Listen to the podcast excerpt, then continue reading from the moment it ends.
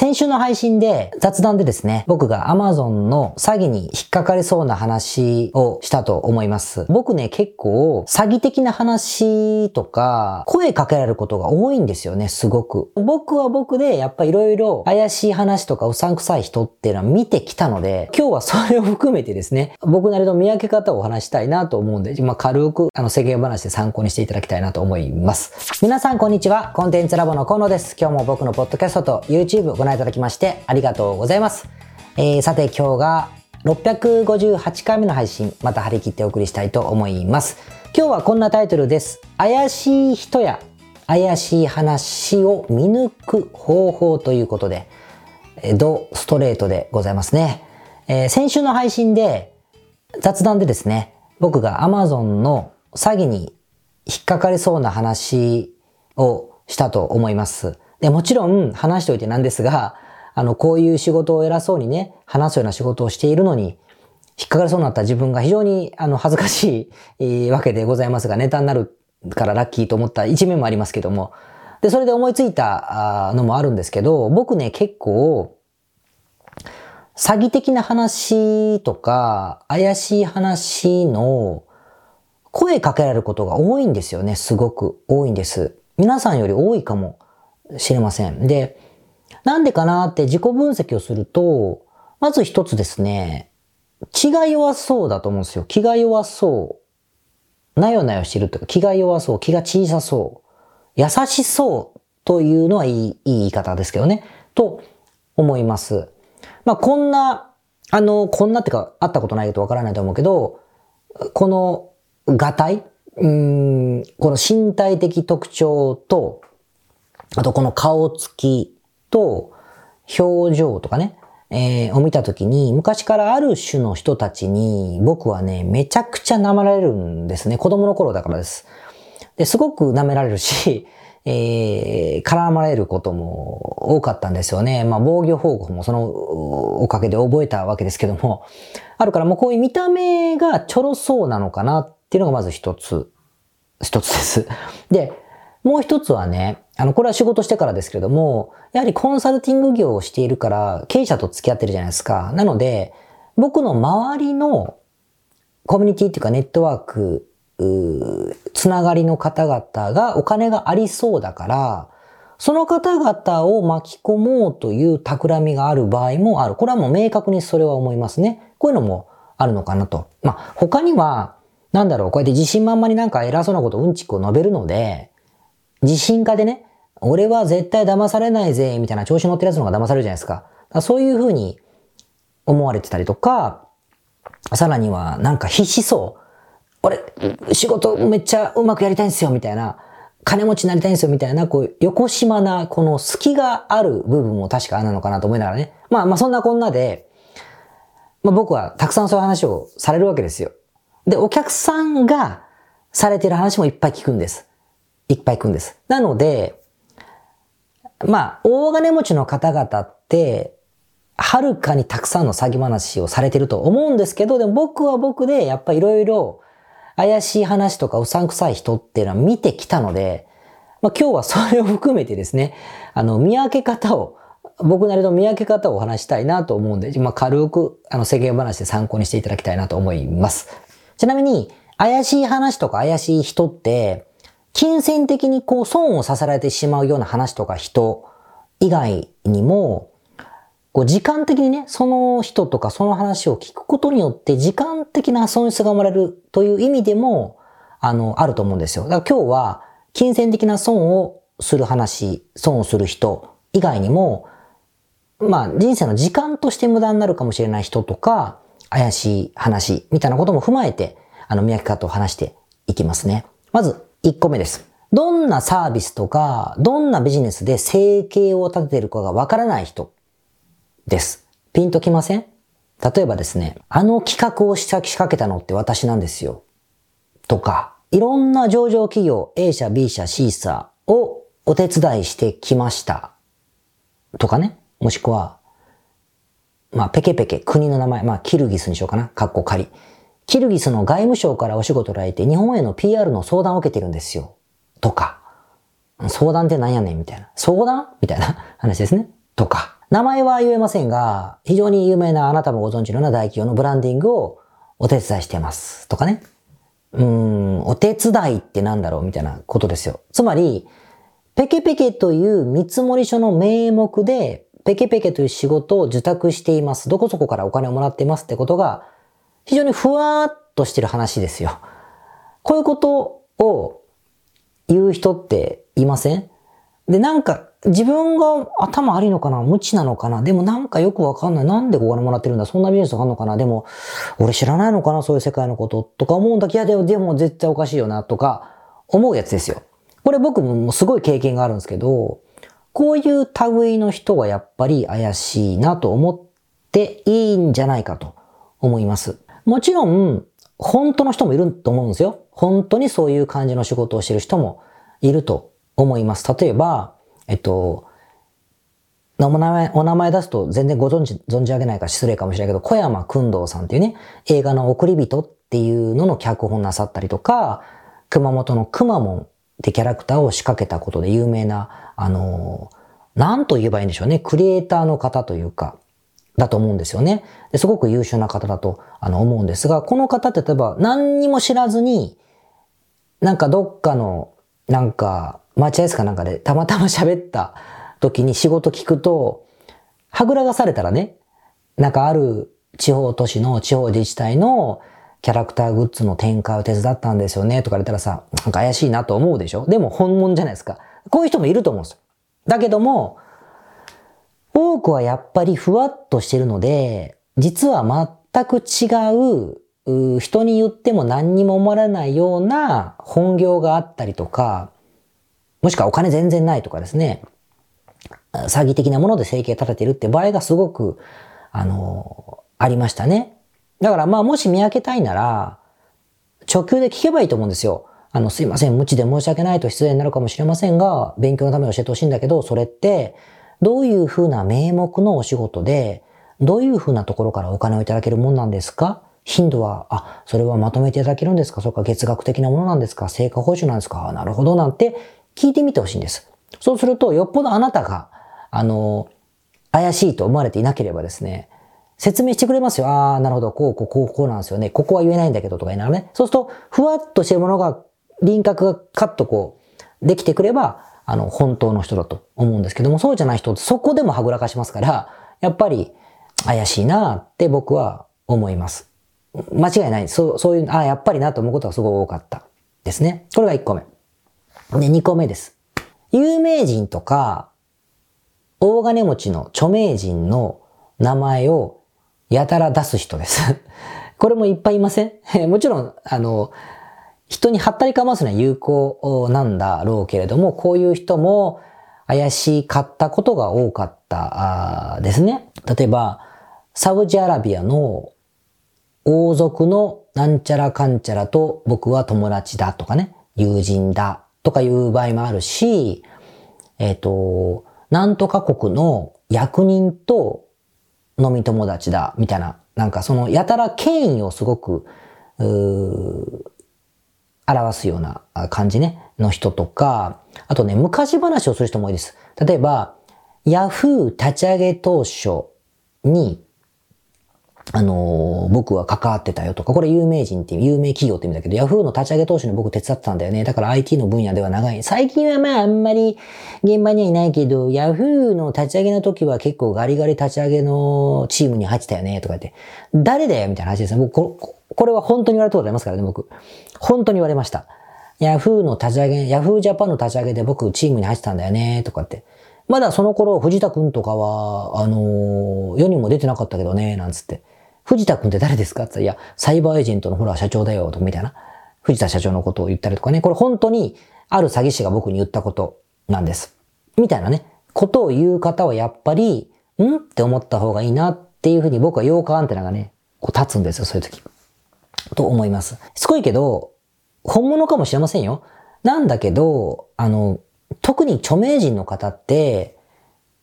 リスクが大きい暮らしをなさってるので、つまり、いろんな人に訴状、訴状とかね、行動とかがバレたらいろんなリスクがあるじゃないですか。なので、本当に親密になる人って、口が硬い人だったりするんですって。信用できる人、口が硬い人だったりするから、その芸能人とか有名人の方から信用されてる人って、人にペラペラしかもちょっとたまに近づかれたような人には言いませんよ、そんなこと。言うような人じゃないですね。だから僕も実際友人で、その方のあるサービス、こう僕も言っちゃいけないんだけど、あるサービスが、日本の芸能人の方、御用達だって、御用達だったんですよ。すっごいいっぱいの。え、会ったことあるの？みたいな。家行ったことあるの？みたいな聞いたら本当そうだったんだけど、そういう方々とすごくお付き合いがある人だったことを教えてくれたのは、5、6年付き合ってからですよ。まあ、そんな経ってないか。でも4、5年付き合ってから、ポロッと教えてくれた。ダメだよって言っちゃダメなんだけどね、みたいな話で言われました。だから僕がそれをペラペラ言わないと思ってくれたんでしょうね。今も言ってないじゃないですか。だけど、そんなこともありました。だからそういうのをいきなり言う人はやっぱりね、まあ、虚勢張りたいだけかもしれません。食うためにやってるんだろうから、別に、あの、応援したくもなるかもしれないけれども、でも、じゃあそれがそのイコールその人物像とイコールかとそうじゃないので、やっぱやっぱ怪しいだろうなと思いますね。これが二つ目。あと次、怪しい話の話をします。今までは怪しい人だったでしょ？怪しい話。次は、客観的なデータと比べると異常値な場合です。えー、例えばですね、具体例を出します。あのー、まあ、大体投資話じゃないですか。投資話が多いと思うんだけど、怪しい話っていうのはね、えー、僕の、えー、最近あった話だと、ニュースにもなったからご存知かもしれませんが、暗号資産の、えー、投資詐欺が結構ニュースにな対応者まで出たんですけど、これどういう詐欺案件だったかというと、暗号資産あるじゃないですか。まあ、仮想通貨ですよ。ビットコインとかね、いろんな、あの、仮想通貨があると思うんだけど、この暗号資産って取引所で売買するでしょ？いわゆるコインチェックとかね、ああいうとこで売買するじゃないですか。で、自分のウォレット入れてとか。っていうことで、株式みたいに取引所がありますよね。で、この取引所ごとにシステムを組んでるわけですよ。売買システムを。だけど、このシステムごとに0.00000何秒とかでタイムラグがあると。当然プログラムだからあるかもしれませんね。だから、この時に1円パッ、パッ、1円、1円上がるんじゃなくて、1円上がって1円上がって、ペペッ、ペペッみたいな。これもっと目に見えないぐらい。1円みたいな。タイムラグで上がったり下がったりの誤差があると。だから、暗号資産が上がるか下がるかってゲームをするんじゃなくて、上がった瞬間に、パッて売ればさ、1円儲かるじゃないですか。0.1円かもしれないけど、これを、これをね、機械で高速でわーってやれば、すっごい儲かるよね、みたいな話です。で、これ、あのー、格差、こういう格差の金額の格差が一瞬出ることをアービトラージ、最低取引って言うんですけど、だ仮想通貨の、えー、アービトラージみたいな言い方をするんですが、このアービトラージを取って、これを AI で高速で回して、バーって売買することによって、利益がめっちゃ出るんだよ、みたいな話です。これが、あのー、最近ニュースになった詐欺案件、うん、なんですよね。そのために要するにこのプログラムに投資しませんかってことですよ。その時のセールストーク、僕はニュースになったからしてるんじゃなくて、この話それ詐欺じゃないって話をした人から言われて、誘われたんですからね、実際。誘われ、それ詐欺だよねって話をした時の半年後か1年後にそれ捕まってたんで、あの、逆で言ってるわけですけど、その時に気づいたんですが、そういう話がありました。で、しかもこれね、いろんな詐欺グループがいて、二つぐらいでっかいグループがあったんですけど、これ二つとも僕誘われてますから、あの、なんかみんな引っかかるなと思って聞いてたんですけど、で、この、えっと、時のセールストークっていうのが、月利20%だったんですよ。月利ですよ。年利じゃなくて。月利20%で、えつまり、えー、単純に100万入れたら、毎月20万くれるんですよ。すごくないですか？で、だからすごいんだよなんつって、無邪気に言ってましたけど、その人。で、これ何が言いたいかというと、この、これが、あの、一般的データと、えー、比べた異常値だって言いたいんですよ。例えば、世の中のファンドマネージャーって言いますよね。優秀なファンドマネージャーとかファンド。ヘッジファンドっつって、超高リスクの高リターンを狙うようなファンド集団ってヘッジファンドって言いますけど、ヘッジファンドでも直近何年かで奇跡的な運用益って年利15%ぐらいなんですよ。もうこんなほぼ出ないと思うんですけどね。ほぼ出ない。もっと低いと思いますけど、でも年利15%とかのあの、世界です。で、元本、ほぼ元本保証じゃないけど、ほぼ元本保証に近いような低リスク、高利、低リターンだったら、あの、年利って1.5%とか2%ぐらいの運用なんですよね。ぐらいが、この幅ですよ。一般的データの幅。なんだけど、年利20%だったら、まあ、100歩譲って、あ、そんなすごいのあんのね、ぐらいかもしれないけれども、月利20%って、ありえないじゃないですか、もう、差が大きすぎて。もしそんなのが本当にあるんだったら、ヘッジファンドがこぞって資金を入れるし、世界中のファンドマネージャーが資金を入れると思うんですよね。でもそうじゃないってことは、それはやはり嘘、架空の話ということがわかるよねって話です。理屈じゃなくてね、その、比べればわかるというところで判断するといいんじゃないかなと。詐欺話って大体、年利15%とか言っちゃうとさ、あんま乗らないでしょ、みんな。あの、あ、俺だけそんないい話とか思わないじゃないですか。だからやっぱ極端なことが多いので、やっぱこれ怪しいなっていうふうに僕は聞いて、まあ思いましたから、これをまず知っとくこと。じゃあ、防ぐ方法はやっぱり世界的にどういうデータがあるかってことを知っとけばいい。まあググれば出てきますけどね。ってことをまず知ることだと思いますね。だそれは知らなかった人が悪いのかもしれない。で、もう一つは、あのー、そういう手口を知ってるかどうかですね。このアービトラージで高速で売買して、月利20%みたいな触れ文句の詐欺話って、昔からあるんですよ。投資、株式ではあんまり聞かなかったけど、先物とか、えっと、近かったら FX かな ?FX でもこういう話って4、5年前に流行ったんで、こういう、あの、詐欺話が。で、その時も僕誘われてますからね。ある人から。大丈夫かなと思って聞いてたけど、でも止めてももう盲目的に信じてる人って全然、あの、やめてくれないので、もうその辺ぐらいからもういいやと思うようになったけど、と思います。だからまあ、まず、あの、一般的なデータと比べた時の異常値かどうかを見ると、すごくよくわかるんじゃないですかね。しかもそれ辛辣で、あの、本当にね、20%返すんですよ。最初の1ヶ月か2ヶ月は。で、そのうち逃げる。逃げるっていうか、これも難しくて、いや、あの、うまくいかなかったから、溶けてなくなりましたって言ったって詐欺にならないでしょあの、本当に取引してるかどうかの証明しない限りは。だからね、泣き寝入りしてる人ってすごくいっぱいいるんじゃないかなっていうふうに思いますね。だからこの辺の異常値がある場合は、一般的なデータとね、だからこの一般的データを知ることがとても重要なんですけど、これがすごくわかりやすい例じゃないかなと思います。もちろん、あの、送り人みたいに、えー、ビットコインがめちゃくちゃ安い頃に、なんか、1万円で買って、それが200万になって、なんかもう、200万倍じゃないですか。みたいな人は別ですよ。これもう全然話が違いますからね。でもこんなの持ってこないでしょ？こんな話は。ちょっと違うんじゃないかなというふうに思うし、リスクがあったって分かっててその頃皆さん1万円で物を買ってると思うんでね。これは全然話が違うのかなと思います。で、これに関連して4つ目。4つ目は、あの、介したら金がもらえるようなものです。紹介したら金がもらえるようなもの。さっきの、あの暗号資産のアービトラージの詐欺って、人に勧めたらね、その勧めた人が100万投資したりすると半分の50万もらえたんですって。1000万投資したら500万もらえるんですよ。だからアフィリエイトって言えばアフィリエイトだけど50%のアフィリエイトって異常値じゃないですか。なのでこういう類のものは、まあ間違いなく詐欺だと思いますね。で、まあ、この辺が詐欺にかかった人が詐欺師になるっていう、このまあ、非常にドロドロしたこの、やるせない感じになっちゃうところなんだけど、あーって思った方がいいですね。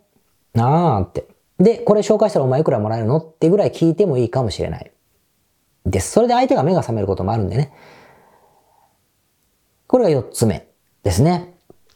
で、5つ目です。5つ目また人の話に戻るんですけど、今度はね、断定とか断言が多い人、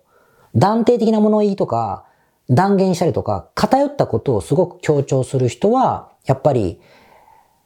まあ、嘘、嘘だなというふうに思ってもいいのかなと思います。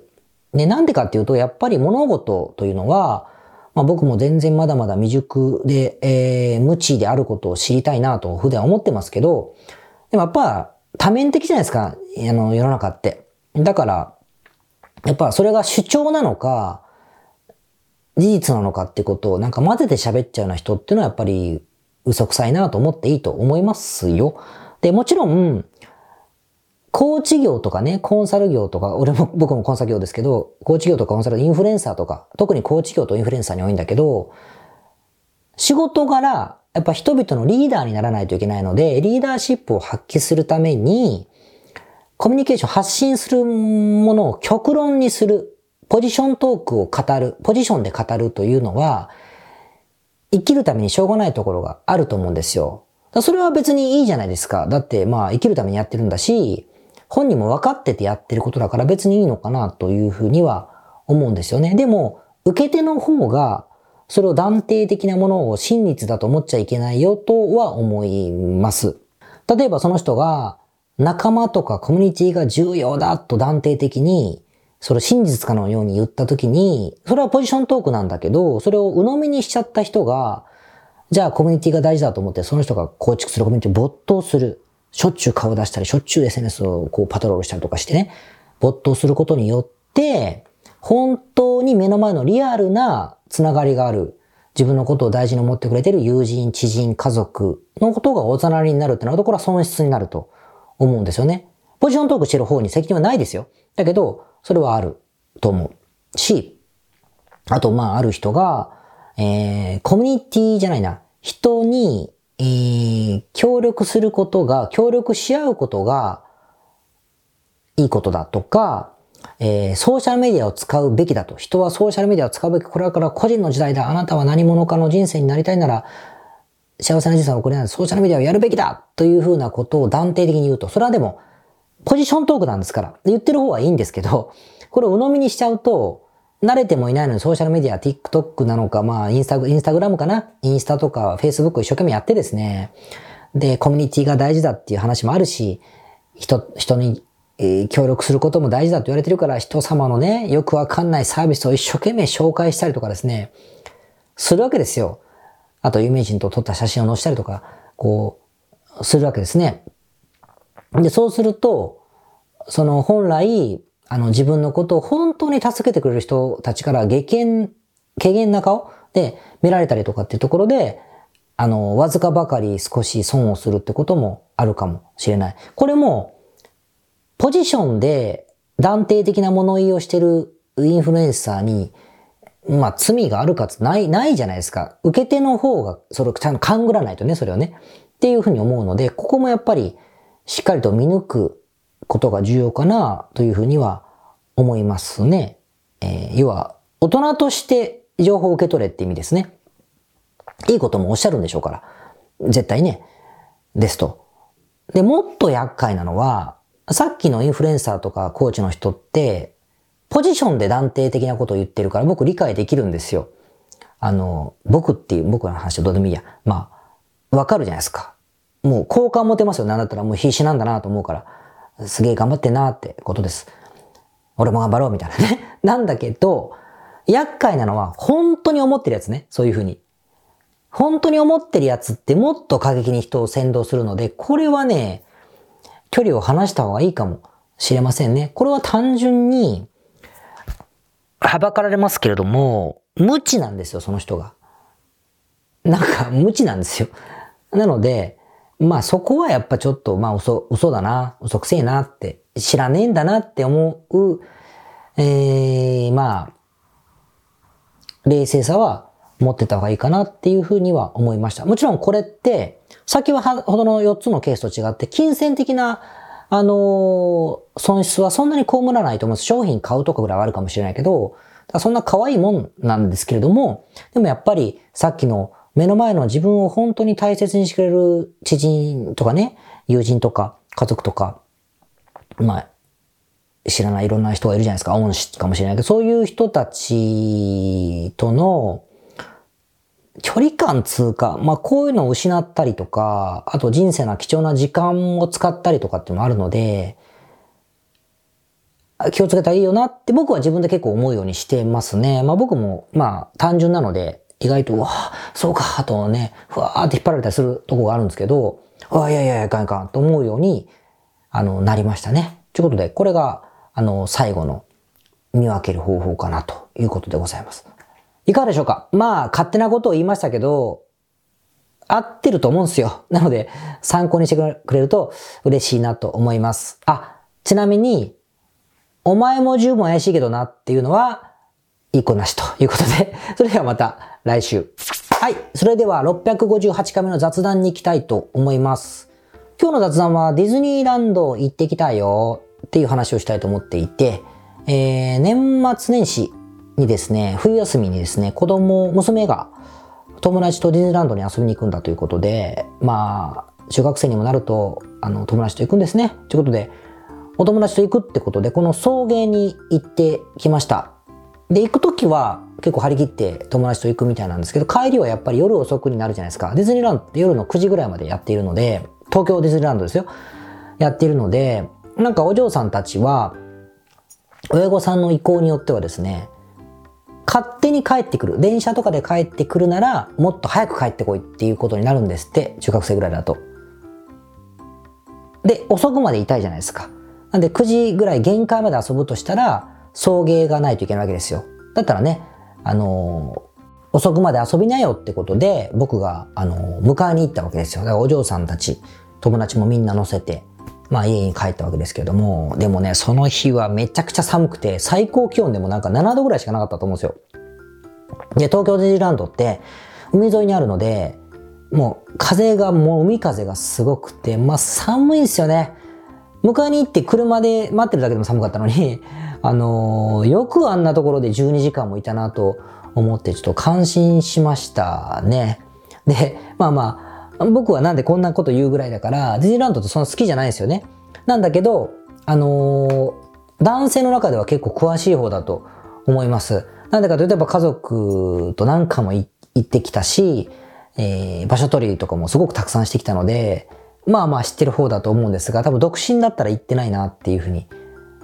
あの、思いますね。で、じゃあなんで行ってたかっていうと、やっぱり子供がちっちゃい時は、子供が喜ぶんでね、それを見るのが楽しくて言ってたのがあるし、見る、見ると喜ぶから最前、パレードの最前列をこう、どっしりおじさんが場所取るみたいなことをやってたんだなって今なら、まあ思いからね、懐かしいなというとこです。でもやっぱ気に入らないのが、あの待ち時間ですね。で、ディズニーってなんかやっぱ古くて、USJ みたいな、あの、高いお金を払うと、優先的に並ばなくていいみたいなチケットがなかったんですよ、ずっと。もう平等精神なんかなんか知らんけど。だから2時間とか待つんですよね。で、ファストパスって優先チケットも争奪戦だそれもね、園に帰ってから走ってこう取りに行って、まあ知ってますよみんなね。チケット取って、何時何分に来てくださいみたいな、取れるんだけど、これもね、1日に1個ぐらいしか取れないんですよ。1個か2個しか。だからなんか、どんどんどんどん乗るみたいなことができなくて、USJ はできるじゃないですか。すごい高いチケット買えば。これがなくてね、ずっと不満だったんですけども、最近やっとできて、1アトラクション2000円、1人2000円払うと優先的に乗れるんですよ。だから、家族4人だったら8000円か。1つあたり8000円。で、5つ、あのー、自由に、5つの人気アトラクション自由に乗りたかったら3万5000円ぐらいプラスすれば、家族4人優先的に出ると。まあ、なかなか金かかるけど、でもまあ、あの、フェアかなとあの、思ってちょっと良くなったなと思います。だから今、子供がちっちゃかったらそれ使ったのになとは、まあ思ったり、えー、しますね。でも、何が言いたかった、あ、そう。で、でも、ディズニーランドの運営ってオリエンタルランドって会社が日本はやってるじゃないですか。で、その、元オリエンタルランドだった方に、中の方にお話を聞いたところによると、なんかやっぱり、創立25年ぐらいでしょ？だから、昔はバリバリだったんですよ。若い人たちも運営してたんだけど、みんな年取ったじゃないですか。僕より上でしょうね、皆さんね。主要な意思決定者の方が。で、年ちょっと取っちゃったから、ちょっとね、感性が古くなってるみたいなことを言ってました。だから、やっぱああいうデジタルを使ったりとか、あのー、ああいうのが遅れたじゃないかっていう話をされていたので、まあなかなかやっぱり年齢を積み上げて特におじさんが多いんだろうけど、そういうおじさん、おばさんになって、経営を任されていくと、どうしてもやっぱ古くなるっていうか、鈍くなるところがあるだろうし、その人が偉かったら、周りの若い子たちもいろいろ改革したいんでしょうけどね、それも聞かなくなったりするとこがあんのかななんて、まあ思って聞いてました。だからちょっと弱いんですよ。チケット取ったら早く乗れるっていうのはすごく素晴らしい。USJ みたいな素晴らしいんだけど、やっぱりできないアトラクションもあったりするので、そこはちょっと弱かったり、ちょっとしましたね。まあ知らんけど。ということで、まあ東京ディズニーランドはととにかく並ぶので大変だってことで、海外の方とか、特にヨーロッパの方とかは、あの並ぶのが嫌であんまり行かないのと、あとディズニーって夢の国って言うけど、ヨーロッパの街とかを再現してるじゃないですか。あれにあんま感動しないって話を聞いてて、だからマリオとかがいる USJ の方が盛り上がったりするって話もあるんですってね。まあまあいろいろだからあって面白いなと思ったって話でございました。なん、なんだ、まとまりないけどね。まあ、だから娘の送迎して、あの、大変だったって話ですよ。ということで、えー、また次回。皆さんこんにちは。コンテンツラボの河野と申します。この YouTube チャンネルをご覧いただきましてありがとうございます。え普段は在住の起業家の皆さんにインターネットを使ったビジネスのサポートをさせていただいております。これまで、え約3000人の方々のビジネスのサポートを行い、すべてのクライアントさんの売上総額は300億を超えているぐらいだと思います。えこのチャンネルではそんな経験をもとにインターネットビジネスもしくはインターネットを使った起業について、え詳しく役に立つ情報をお送りするように心がけております。海外においての事例もとても豊富に含んでいますので、日本の方にも適用できることがとっても多いと思っております。ぜひチャンネル登録をして配信をご覧になってみてください。ポッドキャストをお聞きの皆様、こんにちは。コンテンツラボの山口よしこと申します。普段はサンフランシスコに住んでおりまして、日々現地からコンテンツラボのお仕事を行っています。いつもご視聴ありがとうございます。いつも聞いてくださっている海外在住の方、日本在住の方、起業して制約のない自由なライフスタイルを実現したいと思っていませんか？今日はそんな皆様にですねお知らせとお願いがありましてこんな風に最後にお邪魔させていただいています。そのお願いというのはですねコンテンツラボのコンサルティングサービスについて知っていただくということです。で、あのー、番組の中でも河野が時々メンバーさんと呼ばせていただいていることがありますのでご存知の方も多いと思います。起業前の方にはビジネスプランを一緒に考えることから始め起業後の方には集客組織化異業種展開だったりはたまたお金の残し方とかそして望むライフスタイルの実現というところまでですね。メールやオンライン通話でのコンサルティングのほかに学べる仕組みとしてあの定期的に私たちの方からコンサルティングを受けていただいているメンバーさん用に教材をあのお配りしたりですね。あと世界各地にお住まいの起業してビジネスの広がりを目指す日本人の方同士とつながれる仕組みを取り入れたりといったコンサルティングやコミュニティ参加が全て入ったサービスになっております。私たちのクライアントさんは7割が海外在住者在住者さんでですね。3割が日本にお住まいの方です。これから起業したい方、すでに起業している方、あとはあの起業して少し時間が経ってもうあの成長期に入られている方皆さんそれぞれあのビジネスのステージはそれぞれですけれどもとても刺激的にご一緒させていただいています。でよく聞かれるのですけれども海外在住ということにかかわらずですね私どもでは日本にお住まいでビジネスを展開している方とかあの起業計画されている方にもお使いいただけるコンサルティングサービスとなっていますのでご安心ください起業前起業後日本海外とかかかわらずプロフェッショナルな支援やコミュニティ参加でもっともっと成長したいとお考えの方におすすめのコンサルティングサービスとなっております。であの知っていただくことがお願いだったのですけれどもここからは皆さんにあのまた別のお知らせになりますがご興味がある方のために河野が世界各都市で実施して大好評をいただいているネット企業ビジネスセミナーを無料で公開しています。まだ何をしていいかわからない方にはどんなビジネスをするべきかすでに何かを始めている方のためにはどのようにビジネスを成長させるのかといったような濃い内容をですね4時間以上でとても詳しくお話ししています。もちろんあのコンテンツラボの強みとして今まであの一緒にサポートして大きくなってきた実際起業されている方たちの生の声も聞けてしまう貴重なものになっています。そしてさらに特別に今回取り下ろした「How to」というものを含めた実践編のセミナーも特別にご覧いただけるようになっております。ネットショップを始めてみたい。とかサービス業をしてみたい。コンサルティングやコーチング業をやってみたい。自分の持っている情報を売ってみたい。などですね。全てカバーしている動画セミナーになっています。で先ほども申したように視聴は無料となっておりますので今すぐこのメールの中にある概要のリンクをクリックいただくかコンテンツラボという名前で検索して動画を請求してご覧になってください。